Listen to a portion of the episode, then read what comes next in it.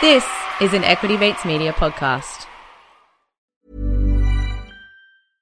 Hey, I'm Ryan Reynolds. At Mint Mobile, we like to do the opposite of what Big Wireless does. They charge you a lot, we charge you a little. So naturally, when they announced they'd be raising their prices due to inflation, we decided to deflate our prices due to not hating you. That's right. We're cutting the price of Mint Unlimited from thirty dollars a month to just fifteen dollars a month.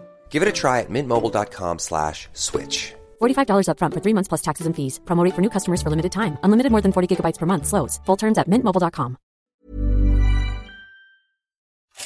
Have a listen to this. Have a listen to this. Now, that kind of talk this week dragged Australia's share market to a two-year low. There are, of course, complex reasons for that. He was the big spender. The big spender. Doing the grocery shopping could take a huge chunk out of the family budget. And that's finance. Hello and welcome to Comedian versus. Economist. We demystify the world of money and help you get a handle on the bigger picture. My name's Adam and we're joined as always by my little older brother and real-life economist, Thomas. Hi, Thomas. Yeah, good, Adam. How are you? Ah, doing well, thank you. Mm. Voice is a little bit scratchy after the first week of uh, yelling at nippers at surf lifesaving over the weekend. So oh. We're back on the beach. But as a result, my voice is not what it usually is, so we'll see how we go. Big show coming up. Thank you for joining us again, or welcome if you're tuning in for the first time. And, Thomas, we've got some nice reviews coming in. Mm. Uh, we do love it if you leave us a review. A reviewer who goes by the name of News and Economy Dummy, not sure if that's his real name or her real name, uh, says, love this podcast, often reference it when trying to hold my own in conversation with my smart friends. So that's good. That's that's certainly one strategy. Uh, as a general rule, I try to avoid making any friends who are smarter than me. But uh, let's just say my friendship group isn't solving world peace anytime soon. Uh, also, big shout out to Maggie. Maggie sent us a message on Facebook at C V E Podcast. She said that sometimes she laughs so much that it gives her an asthma attack. She says the show might be hazardous to her health. So uh, we're kind of sorry, Maggie, but at the same time, we are thrilled that you're enjoying the show. So um, thank you for tuning in. Sorry, not sorry. Sorry, not sorry. We, we really don't wish anyone harm, but that that is a great that is that is a, a great post. Uh, so yeah, thank you guys. Look, massive show coming up, as I said, and starting with you, beauty ripper mate. There is a cracker of an airline been announced for Australia, so get around it. Find out why I'm talking like a drongo a bit later on in the show. A lot of people have been talking about ghost cities, and no, Thomas, we're not talking about Adelaide. Uh-huh. uh, for once, we're not the butt end of a joke. Some experts are worried one of the world's biggest banks reckons Bitcoin is a systemic risk to the global financial system. As a result, Bitcoin gained five percent. And, Thomas, I'm going to ask you the question right now, in fact. Do we need immigration to kickstart the Australian economy? Yeah, well, this, yeah, this is what the New South Wales government's top mandarins, so the heads of the public service in New South Wales, apparently they put mm. together a briefing pack for the incoming Premier, which we covered a couple of episodes ago. Yeah, and they said that they, they called for explosive growth. That was their, their term, actually. They wanted to see two million uh, immigrants over five years, and uh, so four hundred thousand a year. This is Australia, by the way, not not for mm. not New South Wales doesn't get to determine immigration policy in, in, in Australia. I don't know. That Dom Perrottet, he's, he's, he's making waves. He's taking he's charge. He's calling the shots. Yeah. ScoMo's not happy. Well, yeah, he announced that people didn't have to quarantine when they came home, and yeah, New South Wales borders were open, and ScoMo's like, yeah, no, they're not. You don't even get to decide. Yeah. I like his style, Dom. I like mm. it. He just, he's just, he's throwing out policy, and he's like, well, you tell me if I'm not allowed to do it. Mm. yeah. So, yeah. So the, so the briefing pack that he got from, from his heads of, heads of department said that, yeah, mm. there's an opportunity to push a national dialogue on an aggressive resumption of immigration levels as a key means of economic recovery and post-pandemic growth. Right. That's what, so that's what they're calling for. So, yeah. So they're looking for two, two million over five years would be explosive. Like that's a, that's a pretty aggressive. So what's the, what's the normal rate to give people a bit of an idea? About two hundred to two hundred fifty thousand. Over the, over the last right. ten years, we've had, yeah, about two hundred fifty to two hundred fifty thousand. Sort mm. of before before the sort of ten to twenty years before that, it was around eighty to a hundred thousand a year. Right. So kind of in the Howard years, that sort of ramped up. Um, we had a much bigger immigration intake than previously, and then it sort of held at a, at, a, at that higher level. Where was it at? Where was it at when Pauline Hanson came on the scene? It was probably... Because she was really was against it. She was. Like, really against it. If that was sitting around one hundred K, she must be fuming right now. Yeah, she was. She was. She wasn't a big fan of, of Perrottet's comments. We can say right. that, yeah. I mean, there's sort of... Her thing, it has sort of shifted. When she came, I think it was late nineties when she got, maybe early yeah. two thousands, and there was the whole swamp by Asians speech in Parliament. Um mm. And yeah, so there's sort of, she was about the particular places that immigration was coming from more so than the numbers of immigration. I think right. she was, you know, wanting it to be a bit whiter than perhaps it, than she thought it was. Yeah, so the, the, that sort of dimension to it. But the, here, here we're just talking about sheer numbers, and I don't think it really. Yeah. We're not really talking about where people are coming from. So why is why is the New South Wales government in particular pushing for it? Like, I mean, what what's their agenda? Do they have one? It's it's odd that it's coming from the state state governments and from the from the public service departments. Like, I, I don't I don't get that. I don't get where that's coming from, because you remember, like, immigration levels is set by at a federal level. So federal the federal government controls how many the the immigration intake, and that's set by Treasury. Funnily enough, so tre- it seems to be largely used as an economic lever. So that when they want to r- ramp up the growth numbers, they bring in more people. Right. But the state governments have to deal with the consequences of that, because the state governments are the ones providing hospitals and schools and roads and all that sort of thing. So the things that people actually use when they live. Mm. And so it's not so much in their interests normally. Like, there's, it's, it's, it's historically there's been a bit of a tension between the federal government and the state governments around this. You know, I remember Bob Carr back in the two thousands said announced that Sydney was full. Um, And that that caused a big stir at the time. But he was kind of saying, like, we've reached our, reached our limits of growth here. We can't keep expanding and adding more people while maintaining the same standards of living, because we just we don't we're not keeping up with, with population growth as it is, and we need to we need to sort of slow it down. Mm. And you think about it, like two million over five years. That's that's a city the size of Perth. So if we're going to add that to the population, we need as much infrastructure as Perth has. We need as many hospitals, as many schools, road networks, all of that. So we need to mm, footy stadium, footy of yeah or two. Um, yeah, so but so like so a, a, a, an explosive growth in immigration like that needs to go hand in hand with an infrastructure. Mm. You know, explosive growth in infrastructure to keep pace. Otherwise, we're going to see living standards decline by by definition. But there's not clear that, that that those things are necessarily married up, and because and historically they're not, because you've got federal governments control, controlling the immigration rates, mm. state governments controlling infrastructure, and it's kind of just a happy coincidence if those two things marry up, and often they don't seem to. Yeah, right. Mm. So they kind of I mean, like they kind of rely on, like, they're codependent, right? So the federal government wants more immigration; they they really need the state governments to build the infrastructure, and the state governments probably want to build the infrastructure, but they can't really commit to building a lot more unless they know that we're getting, you know, a, a bigger influx. Mm-hmm. Yeah, yeah, they go they go sort of hand in hand. I mean, the the other thing that's interesting, so there was a news dot com did a poll of this, and they're saying that eighty percent of people wanted lower levels of immigration than pre-pandemic levels. So only twelve percent of people supported the explosive growth, eight percent just eight percent wanted the pre-pandemic levels, somewhere around two hundred thousand, and everyone else, which is eighty percent, wanted to, wanted it to go back to eighty thousand or very little or no immigration. Yeah, right.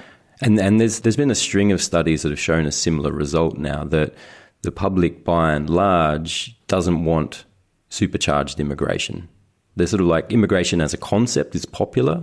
Mm. Uh, people like immigration, they like what it's doing for the country, and, you know, I'm a big fan, it's, it's been awesome. Um, but like there's there's a there's a limit to it, and explosive growth, I think, does alarm, th- that idea alarms people, particularly if they're dealing with congested roads and crowded schools, crowded hospitals, yeah. middle of a pandemic. We're, we're already talking about the hospital system, you know, being stretched. Didn't seem like there was a lot of give in the system already. And so people are a bit like, well, I don't know, like, do we? Yeah, I'm a, I'm a, I'm pro immigration, but like, I don't want to like, well, I don't want mm. it to go crazy. And, and there's been a number of studies that seem to have supported, like, where that, that, that result's come through. So I'm curious to know, what does it do to, like, unemployment and wages? Like, if we get an influx of two million people, mm. there, there's more there's more workers in the market? Yeah, yeah, typically. I mean, like, we kind of see, we've got a little case study in this now where, where net immigration's gone from two hundred thousand to three hundred thousand down to zero in, you know, in a very short time. And then we're, we're mm. seeing unemployment rates tanked, and we're talking about wage pressures. But there's sort of, there's sort of short-term and long, long-term effects. In the short run, it must be true that if you bring in Uh, workers at a particular skill level, that wages around that skill level will be suppressed because it's just mm. supply and demand. And kind of that's kind of how we run the skilled visa migration program, is that companies go to the government and say, like, oh, hey, I, there's not enough accountants. I'm having to pay accountants too much money. I can't afford it. I need you to bring in some more accountants. We've got a skills shortage of accountants. Mm. And the government goes, okay, right, we're adding accountants to the skills migration list, the skill visa list, and then we bring in more accountants. That increase in supply pushes down wages, and that's kind of the point. Mm. So that's sort of at the short run. In the long run, the studies are a bit equivocal. It like it, it seems to suggest that it's in some segments um, it does suppress wages, but there's sort of an, an overall improvement in productivity and um, mm. ag- the aggregate skill level, and that. Um, that sort of balances out in the longer run. So in the longer run, it's, it's not as clear-cut. But in the short run, you would think it does have an impact on on wages and, and unemployment rate. And then, the, but that sort of sorts itself out a little in the long run. It's kind of self-fulfilling though, isn't it, too? Like, if you allow more immigration and then you go, well, we're going to need more infrastructure, they go, ah, yeah, who's going to build it? You know what we need? We're going to fly some workers in, build this infrastructure to support the people that we're flying in. Like, yeah, yeah that's kind of cyclical. So, all right, yeah. Very good. Look, Thomas, I'd love to talk more about serious matters like immigration, but there's some big news during the week, and that is that there's going to be a new low-cost airline mm. on the way called Bonza. Oy. Bonza, the Australian airline. Of course it is. What's going on? What else would you call it? yeah, yeah. No, apparently there's a, there's announced a new a new airline's going to be starting up in twenty twenty-two, uh, called Bonza Airlines. It's even funnier when you say it. Oh, uh, the, the thing I love about it is it's backed by the U S investment firm seven seventy-seven Partners, or triple seven Partners, seven hundred seventy-seven Partners, which sounds right. Like they've just ripped it straight off a gaming lounge at the R S L with the triple seven. triple seven. seven sevens. Is there a Boeing triple seven? Uh, I don't know. That'll make more sense. They're, they're, they've got a new, they're launching with a new fleet of new Boeing seven three seven eight. Yeah. Oh, man. I wonder what the Bonza Club Lounge is going to be like. Just eskies everywhere, food, food and drinks both come in cans. There's someone in there cooking a Bunnings barbecue. G'day, mate. We might get a Bunnings outlet store at the airport. How good would that? Oh, man, that'd be the best. Oh, yeah. Adelaide's one step ahead of the game. We've already got a Bunnings at the airport. How about that? Well, really? Yeah, wow. Yeah, it's right next to IKEA. I can imagine the coming down the aisle, like, would you like onions with your sausage? No way, man. It's a safety hazard. It's like Ockhelton safety stamped that out. There's no way they're serving onions on your snag and bread on a plane. What are you trying to get us all killed? Oh, yeah. Oh, man. Um, so where are they where are they flying? Well, they they're going they're going to do so the founder and C E O of Bonza, Tim Jordan. Mm. Great. So Australia is ripe for what we're planning for Bonza, he said. We are about no. the leisure traveller. Of course they are. uh, it's like a it's like a brand of Kmart menswear, isn't I mean, it? Leisure traveller. Yeah, pick yourself up some K T twenty-sixes and a pair of leisure travellers. you can you can tell it's not for the discerning flyer, can't you? Yeah. It's like. Yeah. Oh man! So, yeah. so the, the leisure traveller. Apparently, this is a distinction I didn't realise. So there's leisure traveller, and then there's business travellers. And so they're not. Then you might guess they're not. Tra- they're not targeting the business market. They're all, no. Yeah, and they're also they're no. also going for, for the regional route. So they're avoid, avoiding, which is something that I've learned is called the Golden Triangle, which is... Regional route sounds like an N W footy trip to Ballarat. Ladies and gentlemen, first officer Muzzer speaking. Your pilot on Bonza today will be Big Dave. He's our regional route specialist. Aren't you, Dave, eh? We'll be navigating the Golden Triangle. Oh, my goodness. Yeah. It keeps on giving. Yeah, it does, doesn't it? Yeah, it's the Golden Triangle, Sydney, Brisbane and Melbourne. Mm. And that's that's one of the densest routes, apparently. So Qantas had forty-six flights a day from Sydney to Melbourne prior to the prior to the pandemic. Wow. Yeah, so very it's a very crowded market. I love it. There's Neil Neil Hansford's the chairman of Strategic Aviation Solutions. With the interview with the A B C, A B C said it's an absolute gamble. You can't. You can't. Of course it is. It is. Having a punt. triple seven Partners. Bonza Airlines brought to you by Sportsbet. Tell you want to fly. Yeah. Oh, it's funny actually because he said if you ask me for some odds of whether it'll get off the ground, meaning a five or six aircraft fleet, I would give you odds of no greater than five percent. What? Yeah, so I reckon it's twenty to one. It's good. Bad. Wow, I heard that. Um, so they're planning on flying to these regional areas, right?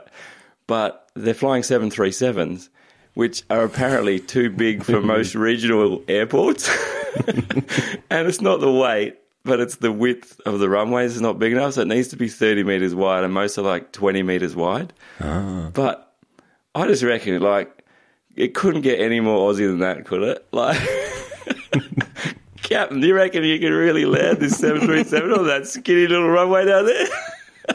I can't, mate. I landed a Hercules on a surfboard once.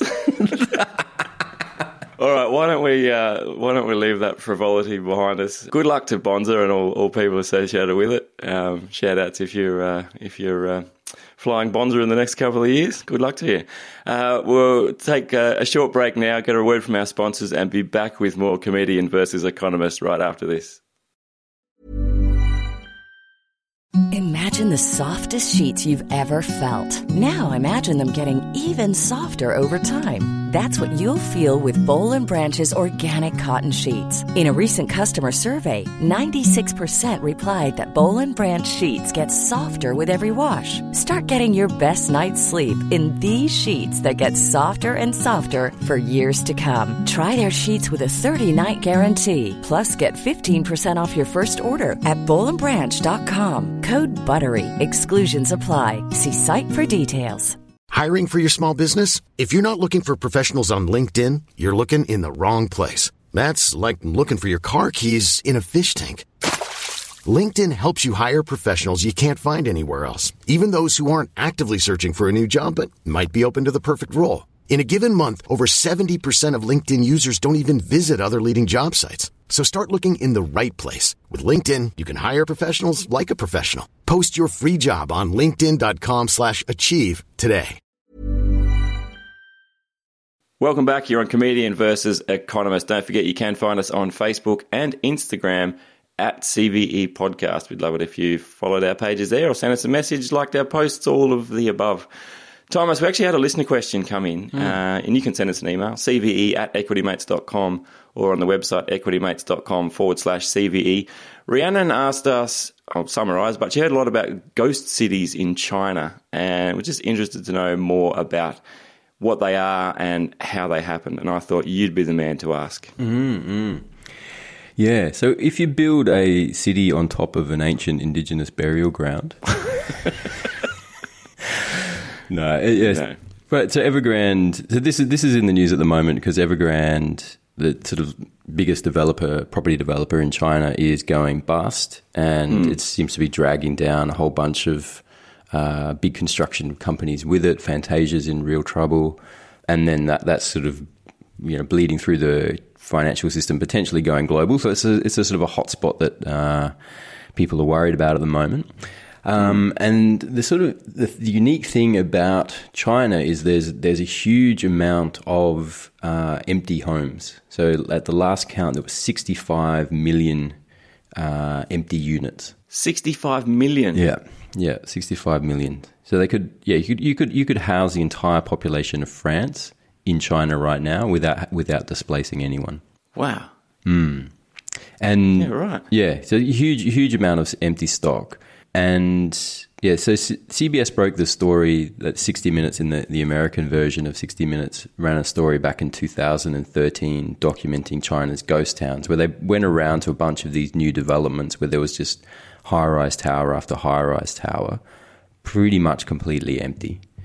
So two thousand thirteen, so that's like eight years ago, they already had like ghost cities and ghost towns. Yeah, yeah. Ghost villages, like the whole the whole array of ghost infrastructure,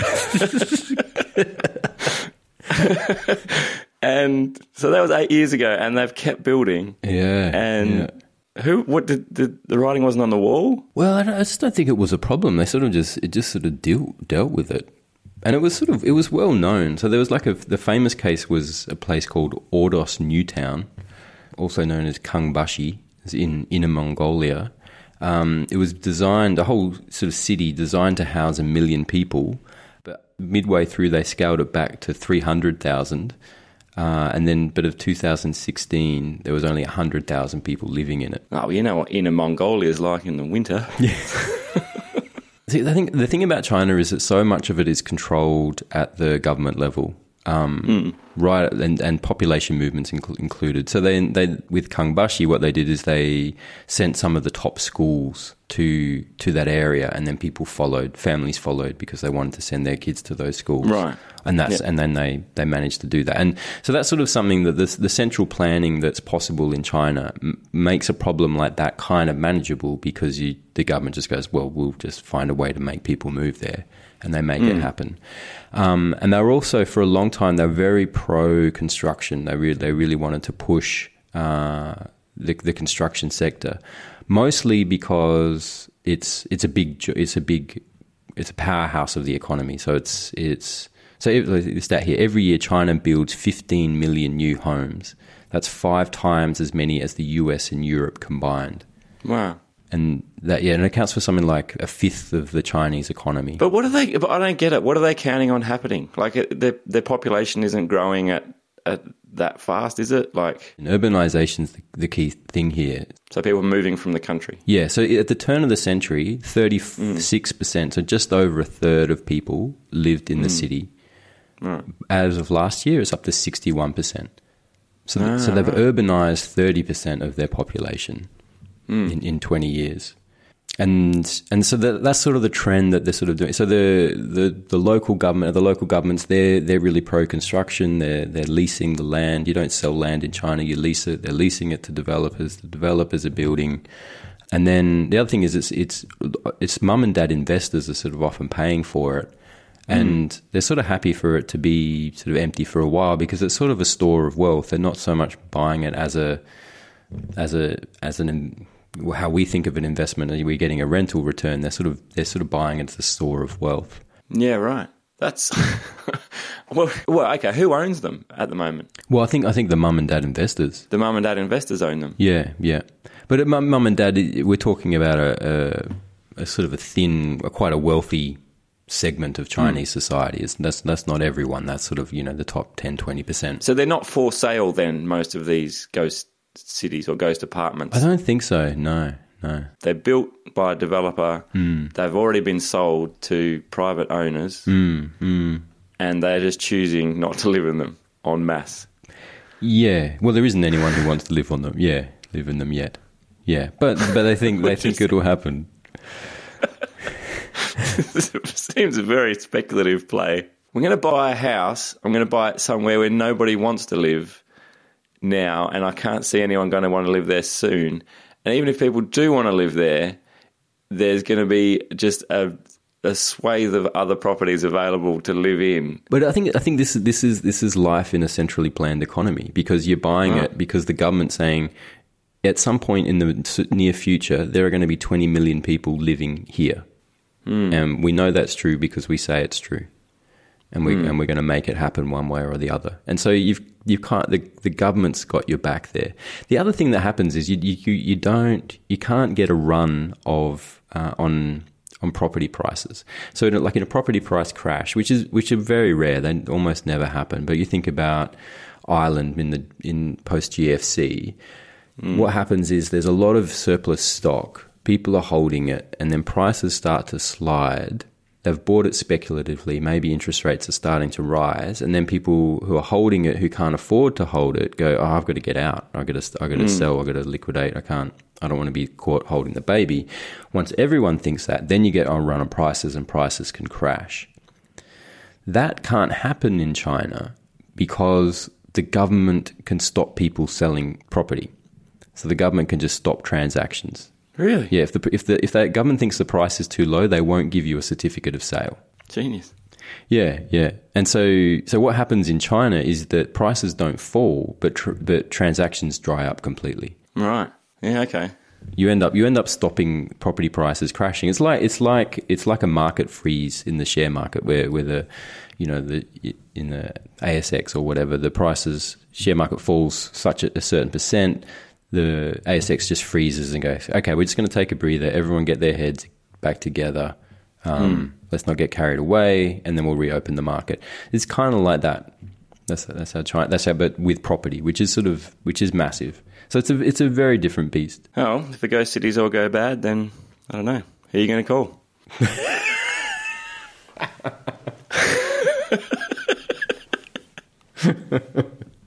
Right, moving right along, Thomas, and Bitcoin is a systemic risk, apparently, according to a major bank. Who's saying this now? Yeah, no, it's not a major bank. It's the Bank of England. It sounds pretty major to me. Yeah, it's, well, it's the major bank. There you go.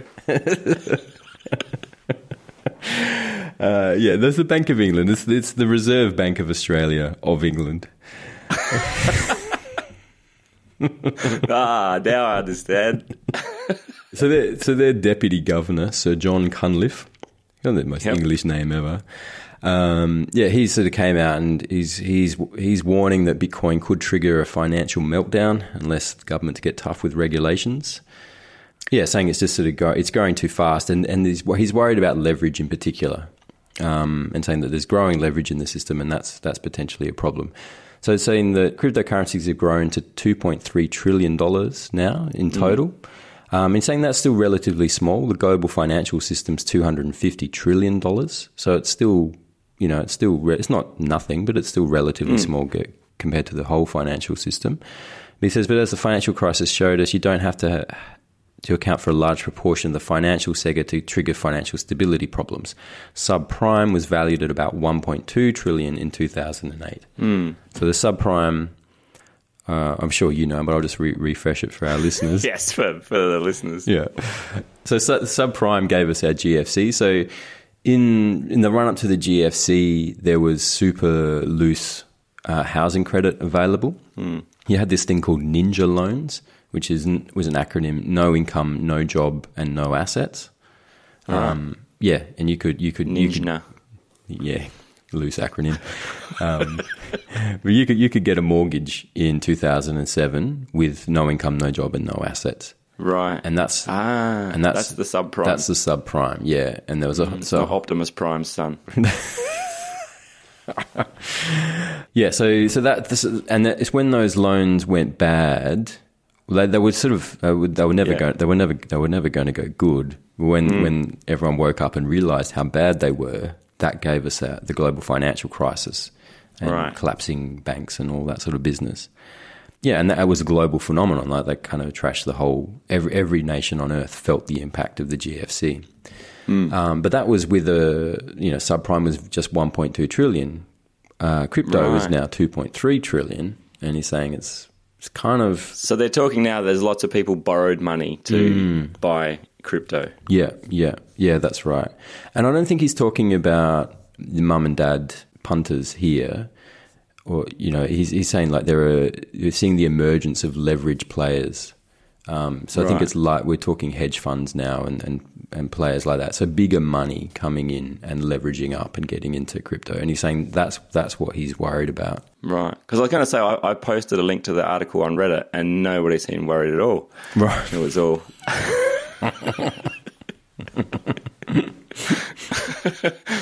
People were just looking forward to a dip. Yeah. Just P T S D. Yeah. Yeah. Yeah, so yeah, yeah. I mean, the money quote for me is saying financial stability risks currently are relatively limited, but they could grow very rapidly if, as I expect, this area continues to develop and expand at pace. So you heard it there first. Bitcoin to the moon, says the Bitcoin. bank. Says the Bank of England deputy yeah. governor. He's loading up. He's loading up. That's right. It's going to develop and expand its space. It's going to bring down the financial system, just yeah. as everyone's in the Bitcoin yes, community is predicting. Brilliant. Yeah, because I was going to say that's what that people want. People who are into Bitcoin are like, duh. That's what. This is exactly why we bought in, to disrupt and displace the global financial system. Mm, mm. So this dude's just like, hell yeah. He's he's is his handle at Big Dog forty-seven on. On Reddit, yeah. from, yeah. from the Bank this of England. Is, yeah, I don't, this is just a transcript I got from a TikTok video. I don't, I don't know. uh, brilliant. All right, I reckon we might leave it there. That does us for another week. Thank you so much out there for tuning into our show. We really appreciate it. Um, don't forget, you would really love it if you went and left us a review, or as I say, you can send us an email, C V E at equity mates dot com, or on the website, equity mates dot com forward slash C V E. Find us on socials at C V E Podcast. And don't forget, a bunch of other fantastic podcasts out there from Equity Mates Media. Get Started Investing, Equity Mates Investing Podcast, You're in Good Company, and Talk Money to Me. Thomas, thank you for talking money to me. Thank you. Uh, we will see you again next week. Bye for now. Comedian versus. Economist is a product of Equity Mates Media. All information in this podcast is for education and entertainment purposes only. It is not intended as a substitute for professional finance, legal, or tax advice. The hosts of Comedian versus. Economist are not financial professionals and are not aware of your personal financial circumstances. Before making any financial decisions, you should read the product disclosure statement and, if necessary, consult a licensed financial professional. Do not take financial advice from a podcast. For more information, head to the disclaimer page on the Equity Mates website, where you can find A S I C resources and find a registered financial professional near you. In the spirit of reconciliation, Equity Mates Media and the hosts of Comedian versus. Economist acknowledge the traditional custodians of country throughout Australia and their connections to land, sea, and community. We pay our respects to their elders, past and present, and extend that respect to all Aboriginal and Torres Strait Islander people today.